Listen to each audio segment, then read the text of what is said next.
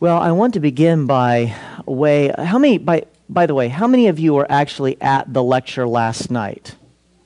Okay, so a couple of you. I want to apologize.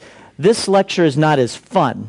Uh, last night I talked about Kanye, and um, uh, today I'm talking about someone uh, quite more level headed and flat footed. Um, Carl F. H. Henry, uh, literally flat footed. Carl Henry didn't make it into the military uh, because he had fallen arches, so they didn't think he would be a very good soldier.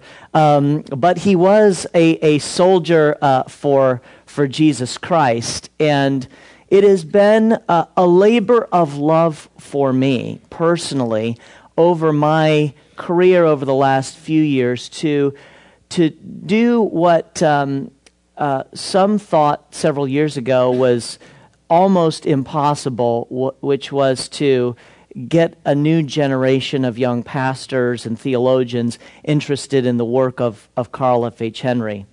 Uh, many moons ago, I was um, um, speaking to uh, uh, a colleague at another institution and the name of uh, it was brought up the, the, the possibility of doing a lecture series on Carl Henry. And a very prominent evangelical scholar said in this gathering, Carl Henry, um, uh, we, don't, we don't need to go backwards. We need to move forwards. So uh, I, I think at that point I took it upon uh, myself, at the very least, to do what I could to, to remind this generation of someone who was a giant uh, in, in, in, the, um, in the world of setting the table for so much of what we have come to rely upon in the evangelical tradition. And today, what I would like to do is, is I would like to talk about um, an aspect of something that uh, meant quite a lot to Carl F.H. Henry and especially how he thought that that might be in service to theological education and to evangelism, and that is the importance of, of philosophy. Um, from my perch now in New York City, I, uh, I definitely appreciate the life and legacy of Carl F. H. Henry. He was a New Yorker. He was born on the, uh, on the Upper East Side. He went to PS uh, School, Public School 77 uh, on the Upper East Side. He was a newspaper man before the Lord uh, got a hold of him. He was a newspaper editor for two newspapers on, on Long Island. And uh, I had the good fortune and privilege of getting to know Carl F. H. Henry in the last few years of, of his life. I would make pilgrimages to Watertown, Wisconsin, uh, to, to see Carl and Helga Henry um, uh, in their retirement home there. Appropriately, Carl's address in Watertown, Wisconsin was 1141 Huss Drive and uh, there was definitely still that Swedish uh, and, and German Lutheran tradition there in, in Wisconsin. He moved there um, because Helga didn't want him to take so many speaking engagements. So she theorized that if she could get him about two hours away from the nearest major airport, uh, she could uh, she could spend some more time with him in their in their final in their final years. I don't think it quite worked out uh, uh that way. And um, there's many things I would say uh, uh, about Dr. Henry as a man, but it's, it's, I am very much of the opinion that the character makes the theologian. And um, I was speaking with Marvin Olasky after my book on Carl Henry came out, Recovering Classic Evangelicalism, and Marvin was going to run a review of it in, in World, for which I was very grateful. And Marvin told me that um, Carl uh, as, as many of you know, was uh, for years a correspondent for World Magazine. And um, having had the, the distinguished uh, um, uh, legacy of being the first editor, and along with Billy Graham, being the founder of Christianity Today. And um, uh, Carl uh, would send articles into Marvin Olasky, and in each envelope with uh, his next article typed out on his faithful typewriter, um, which, was a, which was a little portable electric typewriter on which he wrote God, revelation, and authority. Um, I would actually like to have that typewriter. I'm not sure where, where it is. I, I, I um, maybe maybe it, uh, it's still preserved. But in each envelope, he would include a uh, self addressed stamped postcard for Marvin to send back, which said, accept or reject. He never assumed that simply because he was Carl F. H. Henry, that what he wrote would be good enough to be published in World Magazine. Now, Marvin always said accept and, and, and, published it, um, but he was a very, he was a very modest man. Um, um, and in his, in his latter years, he was uh, dispirited at times at, at, the future of where the, the evangelical movement was going. But I, here's what I, uh, I uh, I'm pretty sure would be the case. Carl Henry would be overjoyed to know about what's happening at Southeastern Seminary, to see the level of scholarship that is taking place here. I've spoken to several PhD students since I have been here. Uh, and, and I can tell you from the position of having been the dean of the School of Theology at, uh, at Union University the, the, the level of, of uh, academic rigor and engagement and theological interest um, at Southeastern continues to grow and grow. And he would have rejoiced at knowing it, th- what, what's happening in the evangelical world despite all of our problems. Uh, but I think that if he were still around, he would still keep pressing us on a few things. And that's what I want to talk about today, which is uh, uh, the, the fact that here is someone who, um, in my estimation, in my own personal life, uh, was one of the maybe top three or four personal evangelists I have ever met. He was someone that I never went anywhere with Carl that he did not he did not witness to a uh, to a waiter or a gas attendant or a student. Um, and uh, he was not too big for his britches. One of my favorite stories was when we brought him to Southern Seminary, he spoke at the PhD colloquium that I, I was in on contemporary theology, and we had just finished reading uh, Wolfhart Pannenberg's third volume of his systematic theology, which Carl had also read. And one of the PhD students said, What is the single greatest issue in contemporary theology. Now, Carl could have just, you know, held forth on, on all the, the, uh, the philosophical issues of the time, but he said, the greatest issue confronting modern theology is have you met the resurrected Lord? So I think he was he was still trying to. I think he still thought some of these people that we were reading in this very seminar probably needed to have an encounter with uh, with the risen Lord, and that was his biggest issue. And yet, here is someone who always flew under the banner of philosopher. Um, here's someone who had a PhD from Northern Seminary in, in systematic theology who went back to do a second PhD at Boston University, uh, where he wrote a, a, a, dissertation on the personal idealism of Borden uh, Parker Bowne and how that influenced Augustus Hopkins Strong.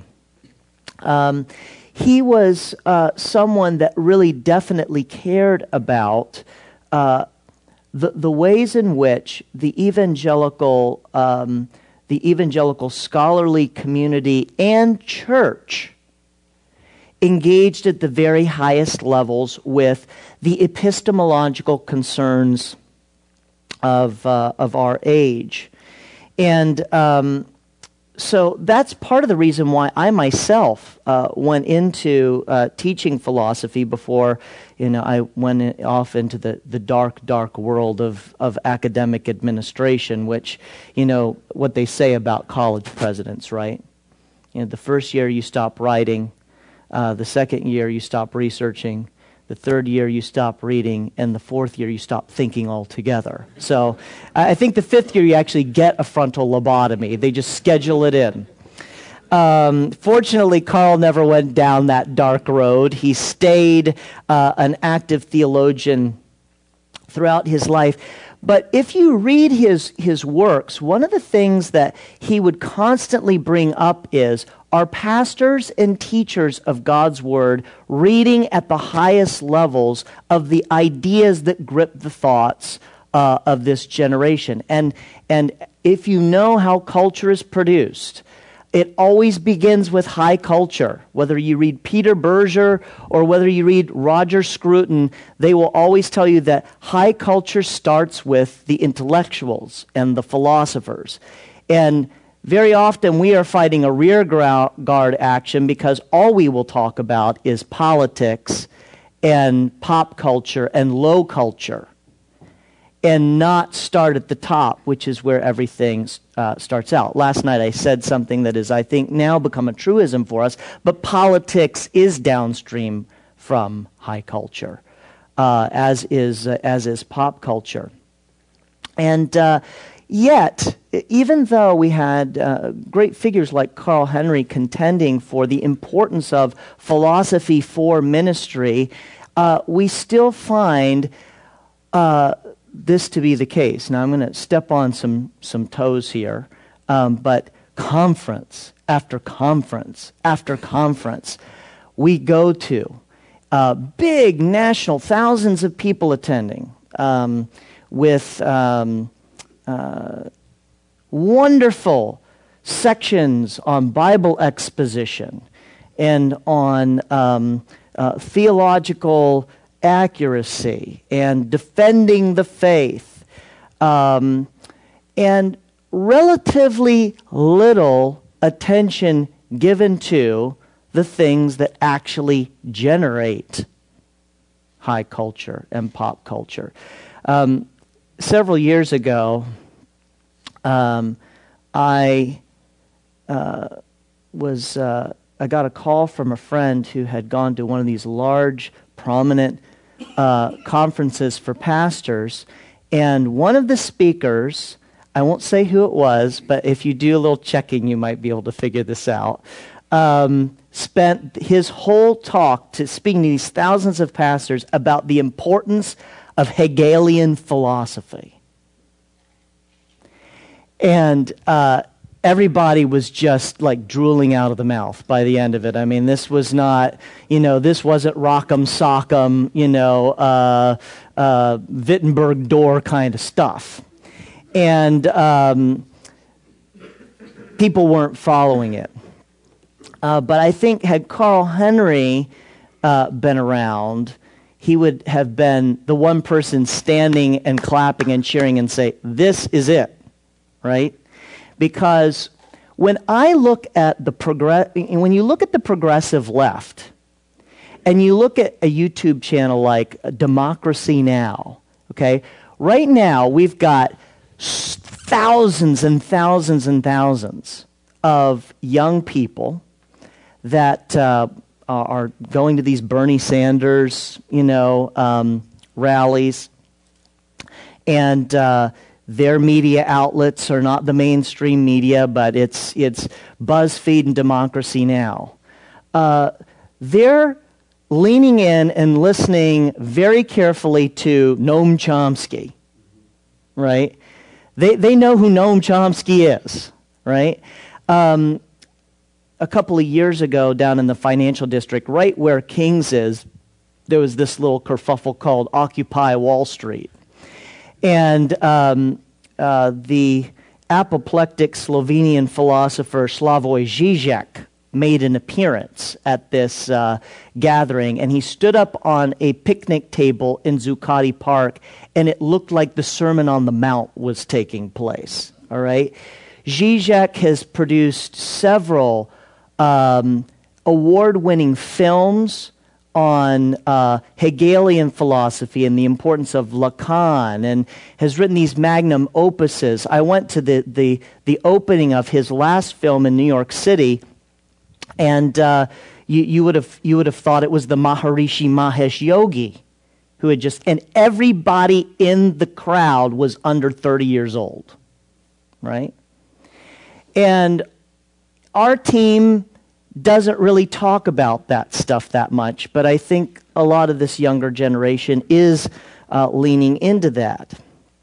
And I think that. Uh, I think that Carl Henry was, would be, even though he would celebrate so much of uh, what Carl Trueman calls now the evangelical industrial complex. You know, I think, you know, Carl Henry would say, you know, in, in general, really good stuff happening.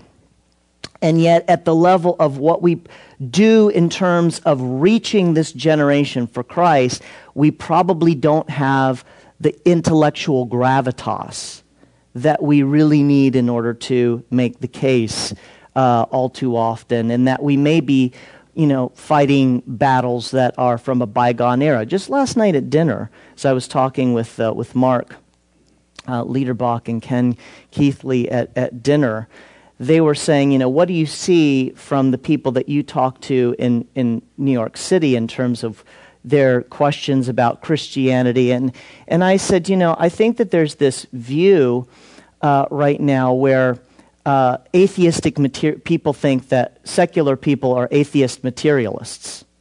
Like if you read most of the apologetics literature, that that's the big problem. That's not what I see. They're not atheist materialists so much as they are um, neo pagans.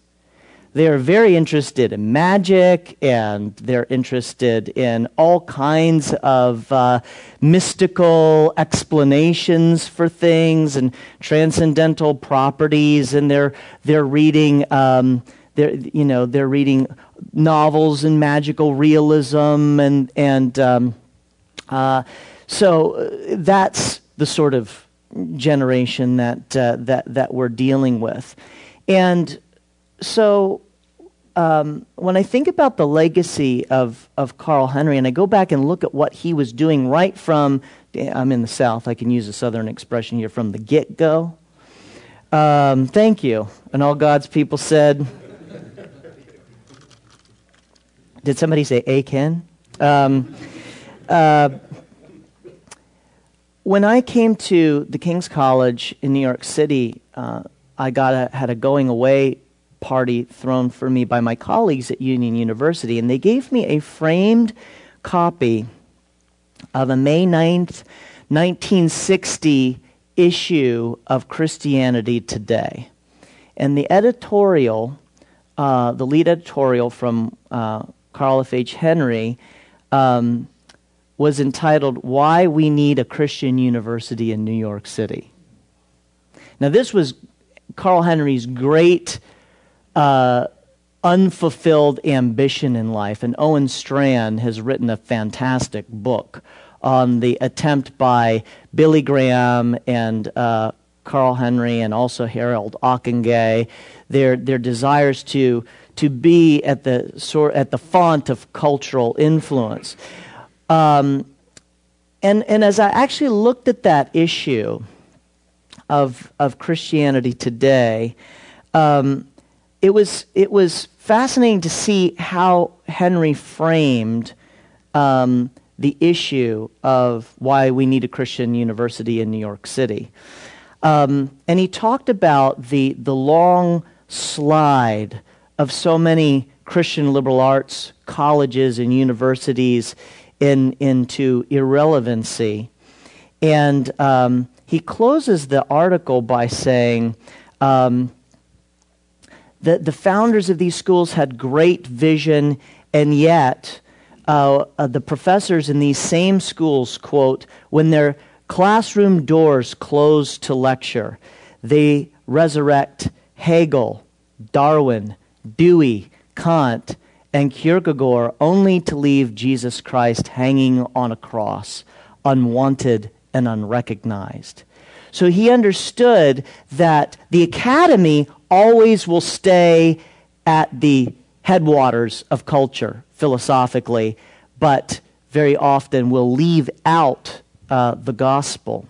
And then when you look at the rest of that, that issue, the very first article uh, in Christianity Today was from Gordon Clark, explaining the influence uh, that um, John Dewey and logical positivism were having in contemporary culture. The next article was from Dirk Jellema. Uh, f- uh, from what is now Case Western University, talking about the rise of the postmodern mind. Um, that was Christianity Today in 1960. It was an intellectual and philosophical tour de force, you know, and um, it never made any money. So that's that's why it that's why it changed. Um, but, but Henry continued to pursue this dream. He started this organization called IFACS, and he was interested in integrative uh, debate and conversation around the, the intersection of theology and science and uh, philosophy. As a matter of fact, in his bio for the book Horizons in Science, it said, um, Carl Henry is a scholar who maintains a keen interest in the reconciliation of theology, philosophy, and science. And in my own book, I talk about the game changer that was the 1948 publication of The Uneasy Conscience of Modern Fundamentalism, which was really the shot across the bow that said to the whole post World War II church in America that unless you start talking about economics and politics and the world of finance and uh, social issues, if, if you don't talk about that and all you talk about just is evangelism, we will lose the opportunity to reach the world for Christ. So uh, we all f- celebrate the importance of the uneasy conscience of uh, modern fundamentalism. But there was a previous book that was published before that. there, was a, there was a precursor to the uneasy conscience, and it was called Remaking the Modern Mind. And in that book, Henry traced the whole history of Western philosophy uh, from the pre-Socratic philosophers to Plato and Aristotle to Spinoza and Hume on the West thinking about the uniformity of nature and the possibility of theism while juxtaposing these worldviews to Christian theism. He considered the impact of Kantian and Hegelian idealism in Western history, alongside the re- readings in Nicholas Berdyaev and Reinhold Niebuhr and Etienne Gilson and Paul Tillich. He was relentless in talking about the, the, what was philosophically au courant at the time, Henri Bergson and Samuel Alexander, and the rise of process philosophy. And it's, it's impossible to think of the rise of work of later thinkers and scholars like Norm Geisler and Colin Brown and E.J. Carnell and Millard Erickson without that precursor of Henry contending for those kinds of things. And he says in Remaking the Modern Mind, here's a, here's a key quote uh, from, from earlier on, uh, I'm sorry, from the very final paragraph in this book his, his thesis is this the modern ideology needs to be remade. That is admitted today by those who have shaped it as well as those who have opposed it. But its effective remaking can be accomplished only, only in a philosophic framework in which rebirth is something more than a change of human temperament, in which indeed it is a divine reversal a work of regeneration. If the modern mind is not reborn, but merely exchanges one mood for another, we stand only a generation from the fruit of atheism, the pessimism of despair. Notice what he's saying. There is what we, the case that we have to make. This is what he's telling this new evangelical movement we have to make the case that there is a difference between the gospel and ideology. And I would say that is, if, if you want my opinion on the number one thing that we have to do to re engage the uh, spiritual but not religious millennial generation, it is to prove that evangelical Christianity is not just another ideology that is beholden to uh, some sort of capitalist gestalt or whatever, whatever boogeyman they most greatly fear. But that the gospel is above ideology. This is what Carl Henry was contending for in, uh, in remaking the modern mind. After The Uneasy Conscience of Fundamentalism, Carl Henry then wrote another, a follow up book called The Protestant Dilemma. And in it, he looked back over Western philosophy and he said, What is the best case scenario in the whole history of Christianity that might be a, a precursor uh, for the truth of Christianity? And the answer, of course, uh, is Plato and Aristotle. So he goes back to Plato's Republic. And uh, he says this A similar longing to that of our culture is found at a high point in Plato's Republic. The great Greek thinker, foreseeing that the prevailing moral instability would lead to the downfall of the nation, urges his contemporaries to become explicit about the spiritual moral universe. Plato then proposes an outline for an ideal state in which uh, it will function with reference to an eternal good, an eternal truth, and an eternal beauty. At this point, a very practical question arises. How are the multitudes to be prevailed upon to undertake the change from the old world in order to receive the new? What compelling sanction can be appealed to that people who will dedicate themselves to their proper roles in society? So, what's he saying? He's saying, here's Plato understands that Greek culture is going to hell in a handbasket and we have to recover these eternal, transcendent, moral, and spiritual truths. And we have to make this appeal to frame this against uh, a theistic worldview of some sort, Plato says. But at a key point, Socrates says to his interlocutors um, that this is all one grand lie. But what we've got to do is convince people that the lie is true. That there really is this theistic moral framework that we should all live our lives by. And Henry says, here is the high watermark of Greek philosophy saying that at the end of the day, this is all just one grand deceit. So even there, we see the failure of the unregenerate mind. He says, for all of its brilliance, there is no more pathetic moment in Plato's Republic. For here, Plato, who would have been the last to concede that an eternal spiritual moral realm was merely a postulation of his own mind, would nonetheless ride the conviction into the hearts of the multitudes by anchoring it to pure mythology. Unquote. Justin Martyr, Origen, Clement of Alexandria all thought that, that Plato was, the, was, a, was a precursor to, to uh, the Logos, to, to Christ. And yet, a contemporary theorist like a Slavoj Žižek would look at this and say, this is exactly what Western philosophy is all about. It's all the attempt to try to deceive the masses into believing one grand lie. It's all ideology, it's all mythology. For Henry, the number one goal is to show that biblical theism is actually rooted in uh, the search for philosophical truth.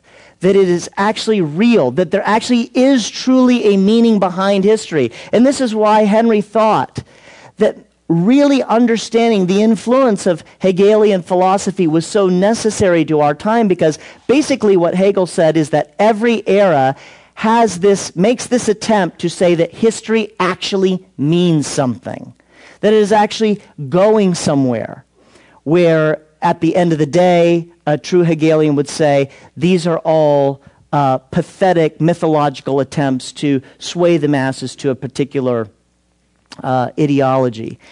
Our only, our only play, Carl Henry would say, is to send our pastors and our teachers and our seminarians and our missionaries and our evangelists back to the philosophical sources to be able to explain this in our contemporary society. And I think that in so doing, he was echoing something that C.S. Lewis actually said in an interview with Time magazine. I think is quite poignant. I think we are now back at this point in our time and in our culture. Lewis said, Christians and pagans have more in common with one another than Christians have in common with the postmodern mind. So, interestingly enough, sometimes what we have done in, in our own um, apologetics is that we will try to argue on exactly precisely the same ground as the atheist materialist philosophers. Rather than trying to re enchant the imagination of people that might be open to biblical theism, to something that is beyond uh, a, a cold, rationalistic, atheist, materialist universe. And so that was, uh, that was Henry's goal. And, and let me tell you something, and, and here I'm going to apply this to our, our own situation right now. Uh, and, and this is actually something I would like to have some conversation with. And I'm going I'm to bring it into the home stretch here. But I'm going to throw a little hand grenade out here on the floor. Last night I talked about Kanye. Right now I'm going to talk about Trump. Um, in the very first volume of Carl F.H. Henry's God, Revelation, and Authority, he warns the church to read carefully and closely the writings of Marshall McLuhan. Because if you do not understand Marshall McLuhan, you will have, you will not be in a position to be um, a, a, faithful evangelist in this coming age. Now, why is Marshall McLuhan, why, why does he stick in Carl Henry's claw? craw? And uh, Carl Henry's bringing Malcolm Muggeridge to his defense. What, what Henry recognized is that Marshall McLuhan was talking, signaling the end of the logical propositional word in terms of helping people to understand what is good and what is bad. McLuhan's central thesis was the medium is the message. And by the way, the, uh, the publisher, when it was first published, the, the title of the book was the uh, uh, accidentally was the medium is the massage. And mcluhan said i like that even better. Mcluhan's point was that in this new era of television it, which is a cool medium not a hot medium logical propositional thought doesn't matter anymore. All that matters is the image. And so I have been trying to tell my friends in the, in the world of political punditry, they're all pulling their hair out trying to explain the Trump phenomenon. And I'm not saying that there isn't, there isn't, there aren't things that we can say in explanation for it. But of all the things you might want to say about angry voters and all of that, what Trump um, represents is the, the, the final chickens coming home to roost on Marshall McLuhan's thesis. The medium is the message. It has nothing to do fundamentally with what he says. The fact that people have sat at home and seen his image on TV is enough. McLuhan said a perfect example of the medium is the message is the light bulb, right? It creates an environment around it, and people can decide what the environment is for themselves. The light bulb has no content. It doesn't tell us how to live. It doesn't tell us what to do. It just casts light so we can create our own environments around it. That is what's happening right now with Trump. But unfortunately, uh, you know, let's just put it gently. Uh, God, Revelation, and Authority was hardly a bestseller. Uh, it was no late great planet Earth. And uh, people didn't heed Henry's warnings to understand uh, McLuhan. And so here we are struggling to understand how it is that, that our very earnest proposals and uh, defenses of why evangelical voters should not vote for somebody like Trump get just completely ignored. What we don't realize, and this is something that we can talk about in the Q&A, is that um, when the producers at Fox News and CNN and NBC put somebody on television, they don't really care what they say. What they do is they turn off the sound. And if they can get people to sit in front of that television for more than 30 seconds, a couple of minutes, they get on the air. Right? The medium is the message. Now, that creates a huge challenge for us in, in our time. But it all goes back to this fountainhead of knowing how culture is created, beginning with high culture, beginning with ideation, and then, as Berger says, with socialization, which is common culture, which is in the worlds of business and in the worlds of government, and then it eventually filters down to pop culture, which, uh, as we all know, is what rules the day. People don't know who played in the Super Bowl.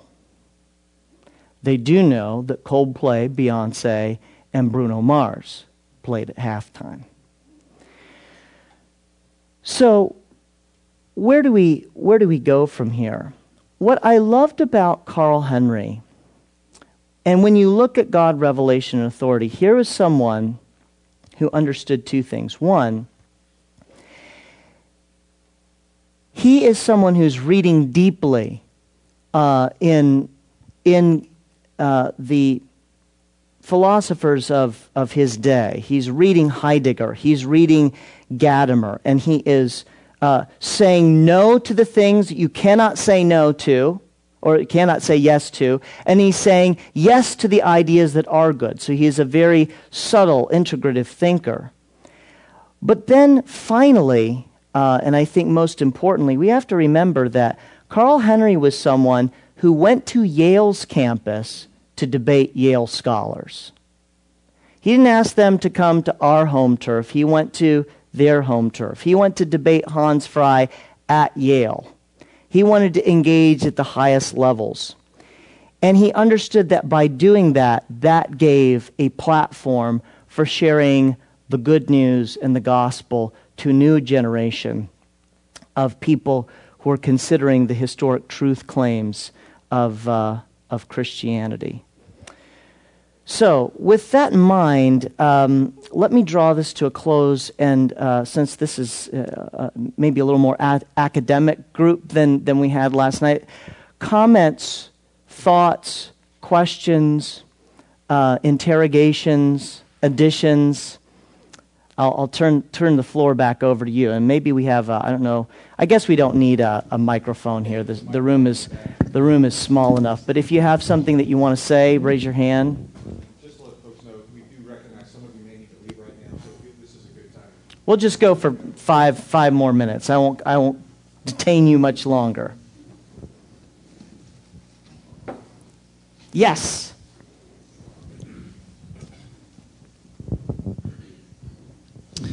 Thank you so much for drawing attention to McLuhan mm-hmm. um, and Postman as well. Um, mm-hmm. Is there anyone in, in currently writing in evangelical circles that would be a, you know, a, a biblical version of Emma McLuhan, someone approaching, using his methodology with an evangelical mindset? The closest person that I could point you to is David Dark.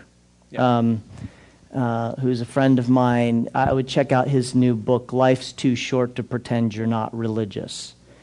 Um, and I, I, worked some with David on, on while he was writing that, that book. Uh, and I pointed him to people like Jaron Lanier, who's, uh, uh, uh you know, uh, a, a philosopher, but also a leading technologist. Um, and those are the kinds of people that we ought to be reading right now. So I would say David Dark's probably the, the closest one, but at the sort of at the level of high academics, you know, in terms of like writing at the theoretical level, um, I'm at, I'm a bit at a loss to say who those people might be, because if if I can if I can uh, exhibit my frustrations a little bit uh, and I say this in the book, I define evangelicalism as anything you can do, we can do later. We can do anything later than you. So, just at the point that the rest of the academy is thrown French phenomenology down the bucket, that's when it's all hot to talk about, you know, um, you know, Merleau-Ponty. Now all of a sudden he's super cool, you know, like 40 years after, you know, that was a thing, you know. So I'm just bracing myself for, you know, in about 20 years, you know, I guess evangelical scholars, if there are any left, will be all, you know, trying to reappropriate Judith Butler. I, I don't know. But um, I, I, think that maybe that that's something for you all to consider uh, here. But I do think media studies is something we have not done very well. Um, there have been people like Bill Romanowski and others that, that have written this, but I think we await that kind of signature theoretical book. So maybe you should write that. Other questions, thoughts? Yes. Oops. This is just a, a personal uh, encounter that I had with uh, Carl F. H. Henry. Um, 40 years ago, they let students teach Hebrew at Trinity. Mm. And I was one, and my class was in the classroom right before Carl H. Henry came in. Mm-hmm. And the purpose of this is just to show as a, as a teacher and encouraging students. Uh, he, he said to me, he said, Well, now, if I have some problems on Hebrew, is it okay if I ask you? Mm.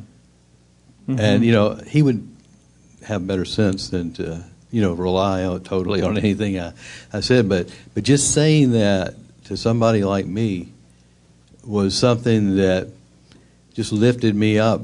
You know, it sort of made my life almost. Wow. And, I love and, that story. And it just shows, and again, it's his modesty. You know, who he was, because this was, you know, it was 40 years ago, and he was, he was really, you know, way up there, and I was you know, a student. And but to say that to me shows his modesty, but also his encouragement in a way that is still never forgot. You know, I, I want to say two things, and thank you for telling that story. Um, I need to tell Paul House this story because you know one of the one of his criticisms of Carl Henry and Millard Erickson is that they did not know Hebrew. you know, so I mean I'm so glad to know that at least he at least recognized that he didn't know uh, enough enough Hebrew. But this makes a, a deeper point, and um, here is where I want to kind of go back to my theme from last night about bring on the robots. Um, I think that there's some really interesting opportunities that are going to come up for theological education and for evangelical scholarship with the advent of things like the Oculus Rift virtual technology um, possibilities, where uh, you can really truly have collaborative, high level evangelical scholarship. All right?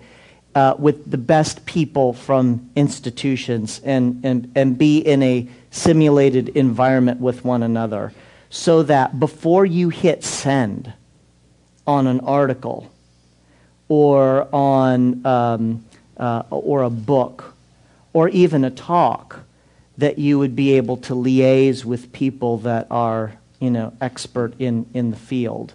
And right now, you know, we, email is the absolute worst technology of all time. I hate it.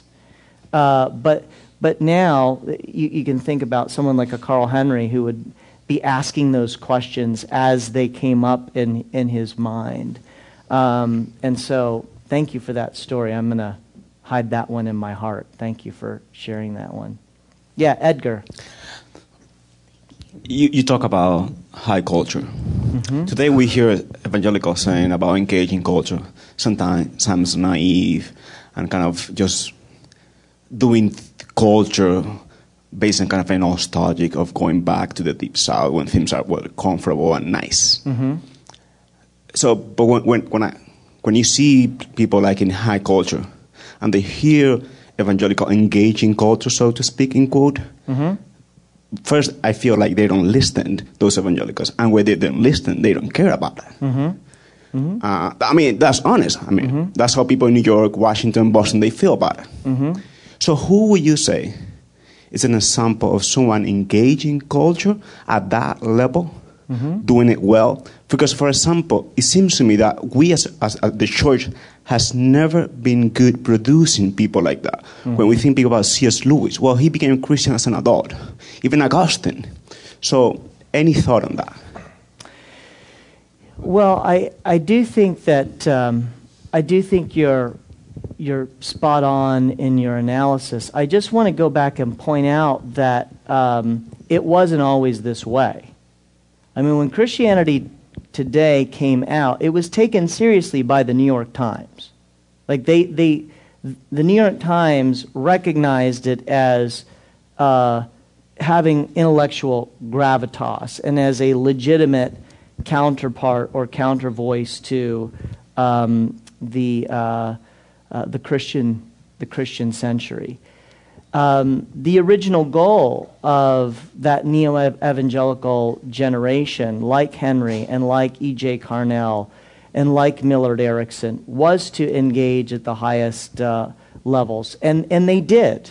Like I pointed out, Henry was, would, would, would uh, engage with ideas that he disagreed with on the campus. I will give you a good example of someone that does this at a very high level is Billy Abraham at SMU. Um, I'll give you two examples. Uh, William J. Abraham is the Al- Albert Outler Chair of Systematic Theology at SMU. He does uh, teaches a class with a radical left-wing feminist, and they co-teach it. Another example is Robbie George at Princeton University. Um, when Cornel West was still at Princeton, he would do a class with Cornel West. Um, now they kind of do a road show occasionally together.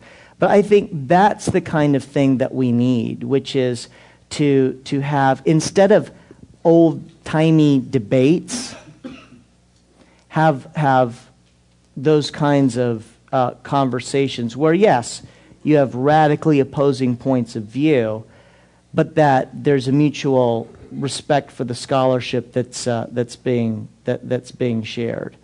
Um, and so I think that that will inspire the next generation of, uh, and there are some, there are some thinkers uh, that, that are out there that are, uh, uh that are making their way in, into the academy that are doing that at a, at a very high level, like, uh, like a Christian Sauner um, and others.